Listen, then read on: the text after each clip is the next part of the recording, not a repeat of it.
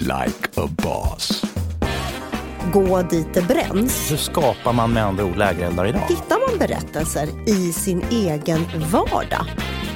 Du som är nyfiken på att utveckla dina skills som chef och ledare. Du har kommit helt rätt. Välkommen in i samtalet. Välkommen in i samtalet. Jag heter Daniel Stenmark och bredvid mig sitter Pia Ragnadotter. Vad kul Pia! Det känns jätteroligt. Och jag ser fram emot ett spännande avsnitt idag. Innan vi går in i det vill jag ta tillfället i akt att eh, tacka Jonas Friberg och Gunilla Lundqvist som varit programledare tidigare. Men nu Pia, är vi kaptener på skutan. Nu är det du och jag. Nu kör vi. Idag ska vi prata om storytelling, eller förmågan att berätta en historia.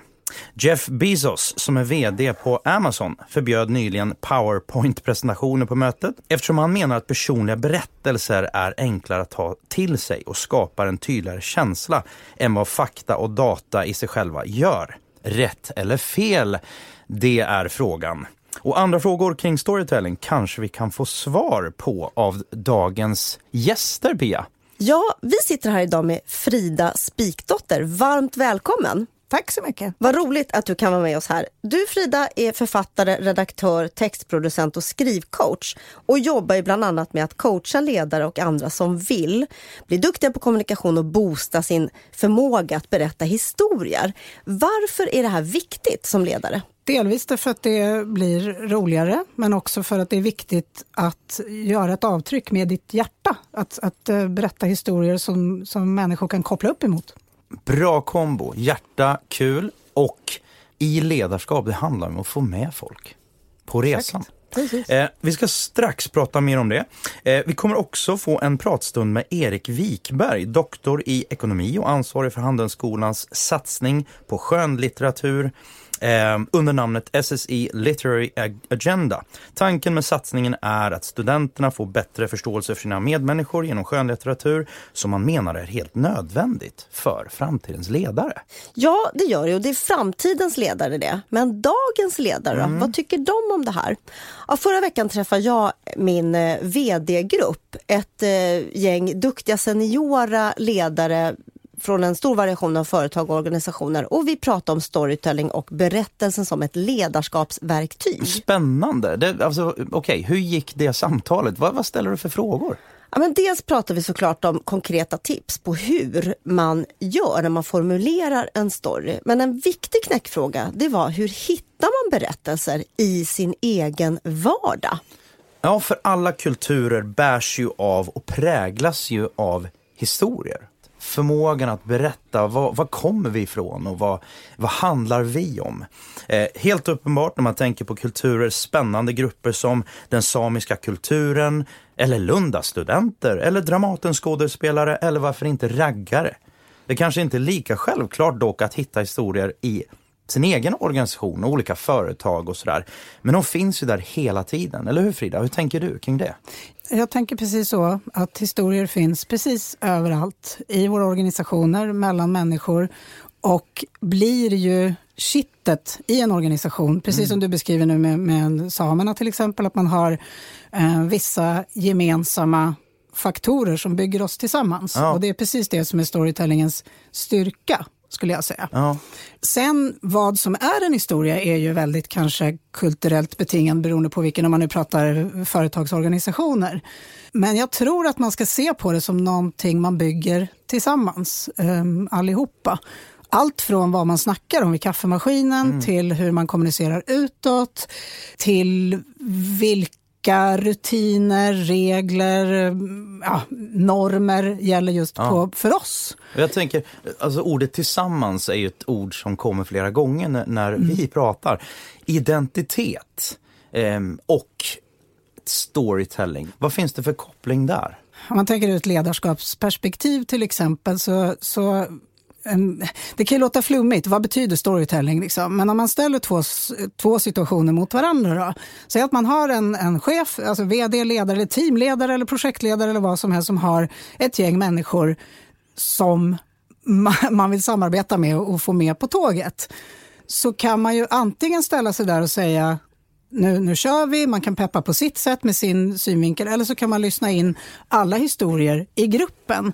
Och genom på något sätt bilder, metaforer, eh, få en, en känsla av hur gruppen kan samarbeta att, att vara en duktig historieberättare blir som en slags eh, maktfaktor eller ett riktigt bra verktyg i ledarskapet för att då blir man en person som kan samla människor. Människor lyssnar på en, följer mm. en liksom, för att de faktiskt verkligen vill, mm. för att man har förmågan att knyta ihop det här. Eh, skulle, håller du med om det? Är det på något sätt makt att vara en duktig historieberättare?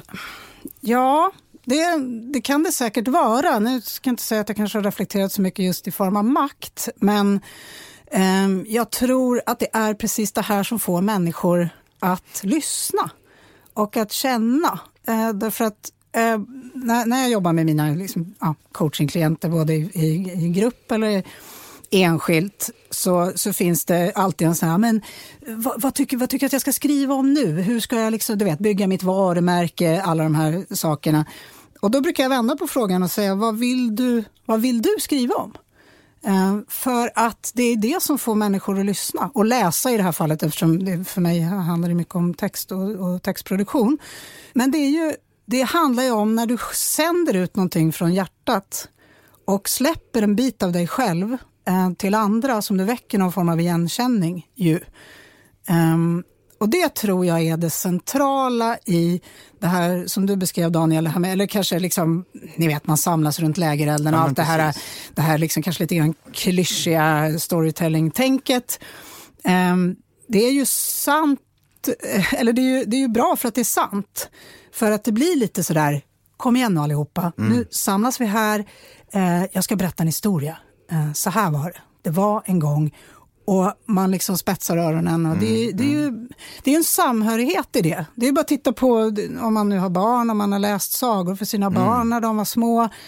Eh, allting stannar ju upp eh, på något vis. Mm. Och plötsligt så delar man en historia tillsammans just där och då. Du nämner ordet lägereld och för mig så klingar det ju väldigt både varmt eh, men, mm.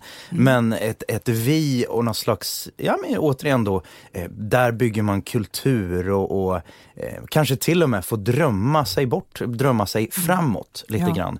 Eh, hur viktigt är att hitta då lägereldar? Hur kan det se ut, tycker, tänker du och det du möter? Alltså hur skapar man med andra ord lägereldar idag?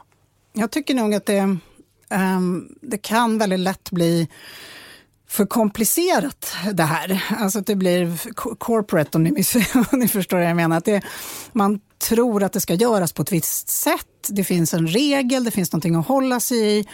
Men eh, om man vänder på det och släpper alla regler, eh, både för sig själv kanske, att vara lite modigare, att dela mer av, av sig själv tillsammans med andra, så blir det väl lite värme i det tänker jag. Om vi nu ska fånga upp din härliga metafor här med, med värmen.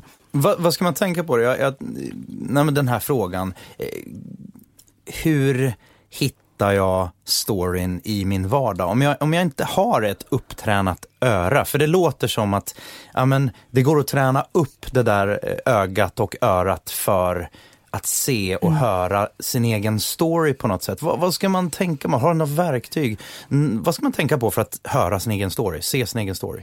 Det första jag kommer att tänka på är egentligen att ta, ta hjälp eh, internt, alltså av hela av flera medarbetare så att säga. Det blir lätt en någon sån silotänk tycker jag. Att så här, ja, där är kommunikationsavdelningen, de jobbar med kommunikation och de ska hitta alla storiesar och så vidare. Medan det kanske finns någon på någon helt annan otippad position som går hem och skriver noveller eller som, liksom, inte vet jag, är med i någon, någon sån här, klär ut sig till någon, någonting och går, går ut i skogen och kör någon slags live-version. Eh, fråga runt liksom och lär av de som är bra på det här. För att jag tror någonstans att det, man kan liksom inte gå en kurs i storytelling och bli, bli bra på det, tror jag. Och då kanske man tillsammans kan identifiera och bolla lite grann med varandra. Mm. Sådär. Om jag som chef och ledare, jag, jag har ett, ett viktigt möte, jag ska ta mina, eh, ja, men, mitt team och, och mina medarbetare på en resa, jag vill berätta en story. Kan du ge några grundläggande principer för hur du lägger upp och bygger upp en story? Mm. Uh, ja, jag tror som sagt att man först kanske måste bolla med någon, så att man får till liksom, och sen gå in i sitt, sin, sin person, eh, om, man, om man har mod till det. När, när jag jobbar med mina klienter så blir det oftast en ganska eh, känslomässig resa. Därför att sätta ord på saker, eh, det gör vi här i studion när vi sitter och pratar. Att sätta skrivna ord på det och göra det på, på ett liksom systematiskt sätt gör att det bubblar upp många saker som man kan använda i sin, sin storytelling och i sin kommunikation med andra för att då är man medveten om vilka, vilka hinder man har, vilka liksom, styrkor man har eh, som i alla såna här eh, självmedvetenhets eh, vad ska man säga, sammanhang. Allt du känner till kan du ju använda på olika sätt eller undvika på olika sätt. Så jag tror, jag tror det. Så, så tror jag kasta sig ut lite grann mm. och visa lite, visa sig sårbar. Jag vet, mm, ordet sårbar förekommer ju liksom nu för tiden. Man pratar ju om det mycket, mycket mer än vad man gjorde för tio år sedan till exempel. Eh, man är en människa som, som med sina mänskliga kvaliteter ska föra det här projektet framåt. Vad behöver jag för hjälp? Vad liksom, Ehm, det kanske inte riktigt är svaret på din fråga, men jag tror att det är så himla individuellt alltså, beroende på situation. Vad är det man vill väcka? Men jag, tror, jag tror att um, spontant så tror jag att, att, motivation också är väldigt viktigt, att man kan väcka det väldigt tydligt. Jag gick en skrivkurs, en intensivvecka och då gjorde vi en övning som de kallade för gå dit det bränns. Och det handlade om just det här att våga skriva om någonting som var extremt jobbigt och känslosamt. Mm. Eller i alla fall som skapade mycket känslor. Vi skulle, övningen var att förmedla känslor, få de andra i gruppen att verkligen känna antingen glädje eller smärta eller sorg eller vad det nu var. Mm. Och det var ju en övning som tog två dygn. Den var ganska tuff, men just det här att gå in i sig själv och ja. våga, våga skriva om det som är känsligt för att vara en person som mm. kan skapa känslor i andra. Mm. Är det det du menar? Att det kan ja. vara lite smärtsamt? Jag skulle nog säga precis att det är alltså, alla berättelser eh, som vi var inne på där med barnet liksom med stora ögon som, som lyssnar. Eh, vill man få det, för det är det man vill, då, då måste man blotta lite av sig själv. Och eh, jag tror även en sån sak som humor, alltså alla, vad ska jag säga, alla, alla sinnen man, man kan väcka med, med, med text, eller liksom med känslor kanske man säger. Med, med humor och med att väcka liksom ja, jag vill, jag, vill göra, jag vill vara med på det här. Jag vill få det här att hända. Eh, jag tror mycket på till exempel metaforer, mm. bilder, bildspråk som fastnar. Någonting där folk kan återigen igenkänning. Då spelar det ingen roll om du är vd för ett large cap-bolag eller controller, du har en eh, föreläsning eller du har en presentation du ska göra, det är siffror och du tänker så här, men det är det här jag behöver förmedla. Det jag hör dig säga, det är ju bara förkroppsliga det på något sätt. Exakt. Bli budskapet. Exakt. Eh, och jag har fått höra det några gånger så här, ah, men tänk inte bara på vad du ska säga, utan tänk på att du är del av budskapet. Mm. Ja, handlar det inte mycket om att om man tar en lite halvtråkig fyrkantig varumärkesplattform och så ska man göra den levande. Man ska sätta lite sprutt i den, injicera liksom lite hjärta och känsla och eh, rabalder i den. Ja, Bättre och roligare varumärkesplattformar. Ja, och kan det inte också handla om det personliga varumärket, Frida? Nu frågar jag dig, för mm. att jag tänker så här, eh, säg att man är i situationen att man söker ett jobb och så är man ju lite fast i det här gamla att berätta i sitt CV, det här, den här utbildningen har jag gått, det här har jag gjort. Men det intressanta är ju, berätta historien, varför är du här just nu? Varför vill du jobba i det här företaget? Det kanske finns en historia mm. i mig som gör att jag är intresserad nu av att jobba med eh, vattensanering eller vad det nu kan vara. Ja. Att man ska berätta den istället för att förkroppsliga det jag Ja, men alltså allt det där som blir berättelsen om, om dig själv um, på något vis. Och det är ju, det är ju väldigt kraftfullt mm. oavsett vilken typ av, liksom, om du jobbar med ditt personliga varumärke eller söker ett jobb då i det, i det här eller om um, du är chef eller projektledare och ska få med ett team på något sätt så är det berättelsen om dig själv. Var, mm. Varför är jag här? Varför jag gör det här? Eh, och även fråga um, efter den berättelsen hos andra i sitt, i sitt team. Liksom. Det i kombination med passionen. En, när jag var liten så kommer jag ihåg, jag var inte alls intresserad av eh, hårdrock. Men en kompis till mig var det och han var så fruktansvärt passionerad och nördig kring detta. Mm. Så att han fick ju mig att bli lite pseudo, eh, så här, smyg eh, intresserad av, av hårdrock ett tag. Mm. Um, och sen när han inte längre liksom gav den inputen så falnade det där direkt. Men just det där med att berätta en story med mm. passion mm. och, och eh, ja, jag tänker på personliga varumärket CV. Då kan man ju få även det som kanske andra inte tycker är spännande, frimärkssamling eller något mm. annat, mm. siffror och så vidare, att bli levande genom storytelling. Mm. Jag tänker på, är det samma sak Frida tycker du? För ibland när jag pratar om det här att eh, kroppsspråk, den icke-verbala kraften, liksom, då kan man ju säga att det är inte viktigt att vara perfekt. Det är mycket viktigare att du har, visar din passion, närvaro och ditt, och ditt engagemang. Mm. Är det samma sak när man ska berätta en historia? det kanske inte behöver vara perfekt. Är passionen viktigare? Absolut, skulle jag vilja säga. Um, jag, jag tycker, eftersom att jag jobbar med, med skrivande och skrivande människor och, och sånt, um, så vet jag, jag har sett något så här i flödet hur det liksom glider förbi människor som är lite mer av liksom språkpoliser och jag, jag förstår det. Men jag tycker att har vi inte kommit längre? Nej men på något sätt så här, jag, jag, tycker att liksom, jag, jag, kan, jag kan tycka att det är jätteroligt att måla om mitt hus. Det blir kanske inte perfekt men jag gör det i alla fall. Alltså hellre uttrycka sig än att vara tyst. Eh, sen om det blir lite fel på vägen, då får vi väl hjälpas åt med det. Då. Men jag tror att eh, ingen av oss är ju perfekta. om vi kanske pratade lite mer om det och gav liksom varandra lite slack på den här fronten så kanske fler, skulle våga dela saker och vi på något sätt har någon större kollektiv förståelse för vad, vilka vi är. Mm. Ja, för jag tror att det kan vara det som stoppar upp några i alla fall att inte skriva, mm. inte berätta sin story därför att man är osäker på om det är mm. tillräckligt bra, tillräckligt mm. intressant. Mm. Ja men det där är, det är viktigt viktig poäng. Mm. Ehm, du, du är viktig. Alla är viktiga. Nu har, jag, nu har jag en annan fråga som jag har suttit och tänkt på ett, ett tag här. Om man nu är en chef som vill gå igång på det här med storytelling och mm. man tänker att man ska vara modig, man, ska, man har letat upp lite berättelser i företaget och tränat sig att våga vara operfekt helt enkelt. Mm. Och så kör man igång. När vet man att det går bra? Hur kan man mäta nytta och effekter av storytelling? För ibland vill man ju på något sätt kunna säga till någon, ja fast vi gjorde så här och titta hur mycket bättre det blev nu med kultur och mm. effektivitet och arbetsglädje eller vad det nu kan vara. Mm. Hur mäter man det? Ja, det där är en fråga som kommer upp då och då. Jag är ju lite sådär, um, vad, vad ska man säga, mina mätfaktorer är kanske inte samma som vi kör ute på företagen. Jag tycker att ha roligt eh, är en sjukt bra mätfaktor som vi har, tar alldeles för lite hänsyn till i livet generellt. Eh, så jag säger att om, om man ser att folk skrattar när man går förbi i korridoren eller vad man nu har för öppet landskap har man ju då. Va? Mm. så tycker jag att räcker inte det som en, en liten mätpunkt? Alltså, måste vi ha en siffra på det här? Eh, jag tror inte det. Jag tror att man kommer märka det i densiteten i lokalen mm, man mm. befinner sig i.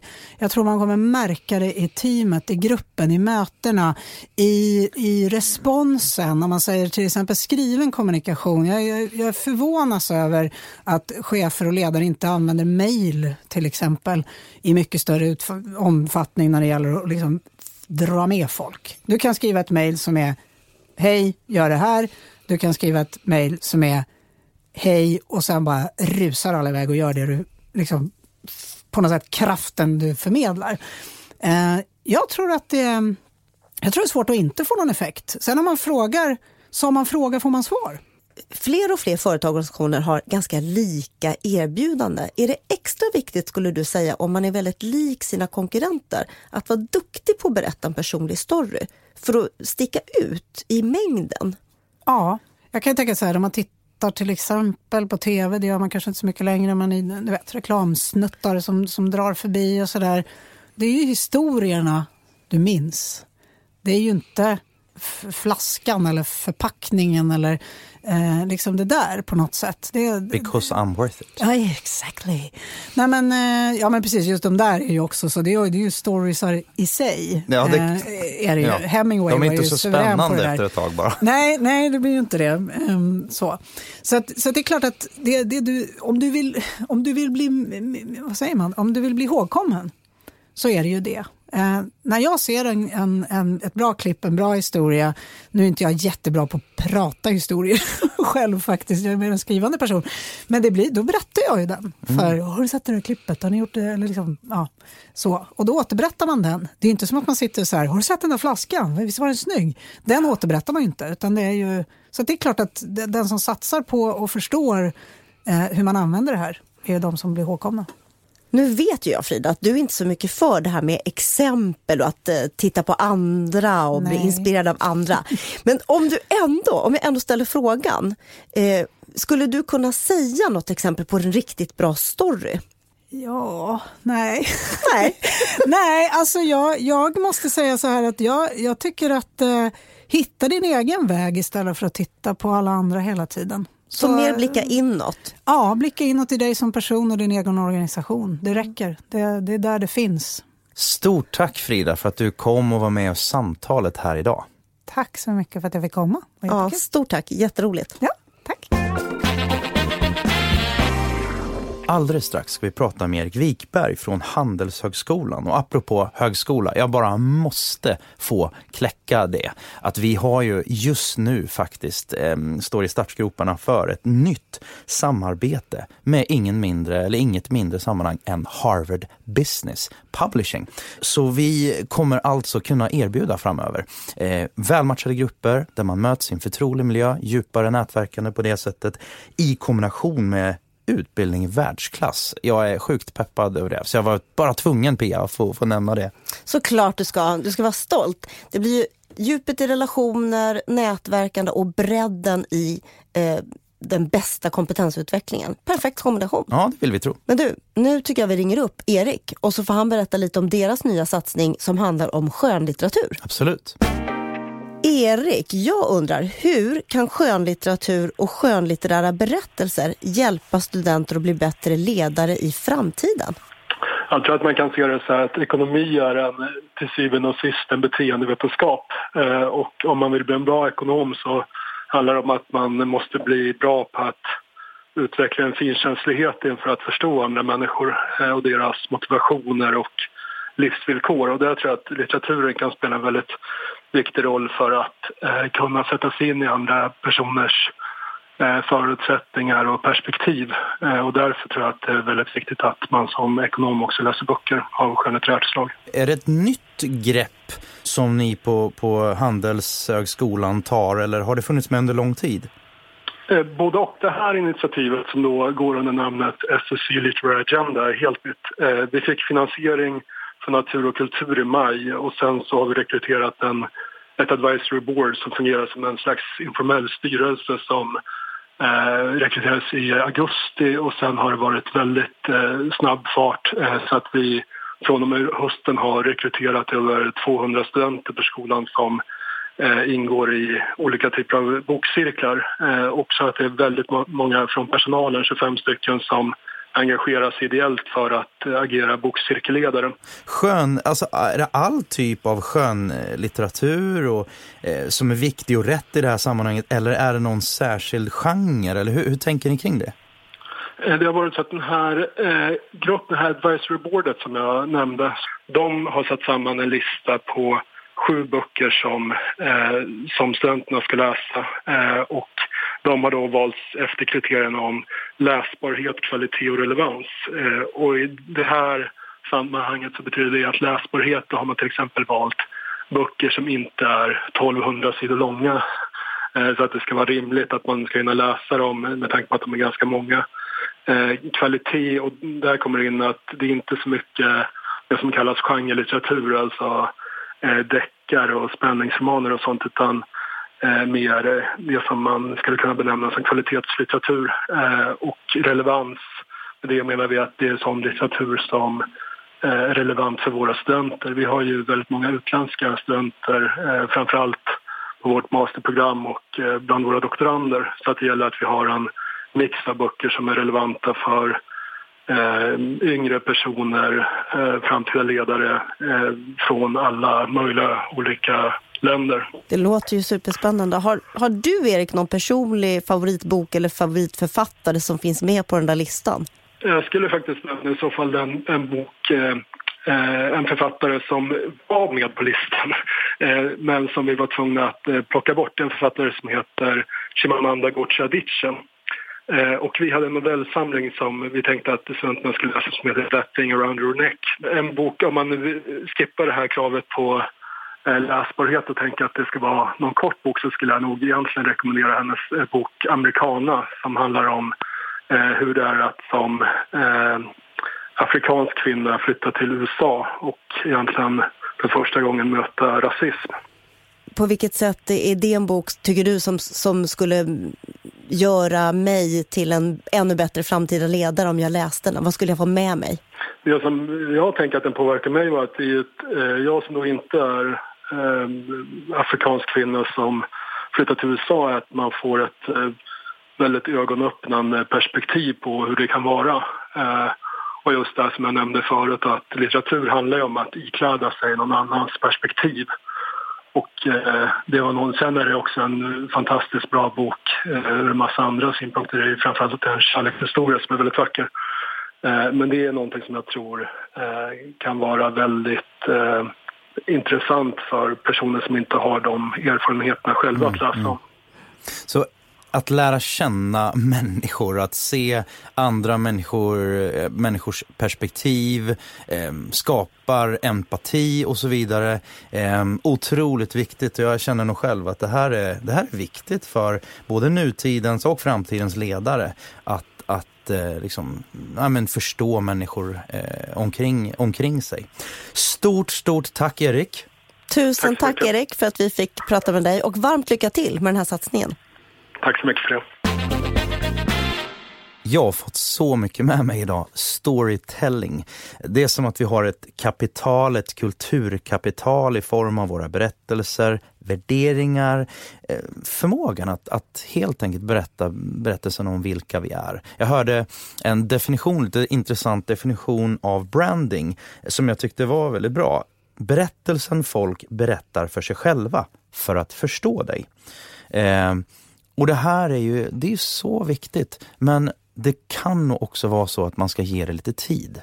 Ja, jag håller med. Och jag har också fått med mig jättemycket idag. Jag tänker att det är skönt att veta att det är inte dyrt, det är inte svårt, men man behöver både tid, man behöver vara lite modig, man kanske behöver tänka i nya banor. Man behöver vara en duktig lyssnare. Och så behöver man våga gå dit i bränns och visa att man är en hel människa och våga vara operfekt på något sätt och dela med sig, vara lite bjussig på sig själv för att skapa den där känslan. Och så det svåra kan ju också vara att faktiskt stryka och klippa bort det här Precis. onödiga. Komma direkt släppa till kärnan. för att fånga. Um, Som Frida sa, släppa ja. för att fånga. Ja, det är faktiskt bra. Och det, det, tror jag är svårt ibland. För det är så lätt att bara, ja, men nu, nu ska jag lägga på det här också. Och nu ska jag lägga på det här och så ska jag lägga på det här. Um, mm, det här handlar nog om att, att skala av till viss del och verkligen syna vad är det jag vill säga? Vad är det jag vill att folk ska känna? Och vad är det jag vill att folk ska göra? Mm. Och som Frida sa, vad längtar jag efter att få berätta? Mm. För vi har nog alla en berättelse i oss och i varje organisation så finns det berättelser mitt framför näsan på en. Det gäller bara att se och höra och lyssna in dem och dela dem vidare. Mm. Några av oss kan säkert behöva eh, en spark i baken och lite hjälp av någon som Frida. Yep. Men eh, det handlar om att komma igång, våga ta första steget. Absolut, de säger det. Har du inte gjort det du har tänkt inom 24 eller 48 timmar så då, då, då får du det inte gjort. Eh, så jag ska i alla fall sätta mig ner och tänka, vad är det jag vill verkligen berätta? Det låter som en bra plan. Med det kanske vi ska börja runda av, mm. Daniel. Vi får tacka för idag. Vi är tillbaka om en månad här i Like Boss-podden och då har vi med oss nya gäster i studion. Precis, och under tiden så får ni gärna prenumerera på Like Boss-podden och gärna också lämna en recension. All feedback är ju bra feedback. Och vill du komma i kontakt med oss så kan du mejla oss på likeaboss.egn.se. Tack för idag. Vi Tack. hörs igen. Du har lyssnat på Like a Boss. Podden sponsras av EGN som skapar personlig och professionell utveckling genom förtroliga nätverk. Like a Boss görs av produktionsbolaget Munk.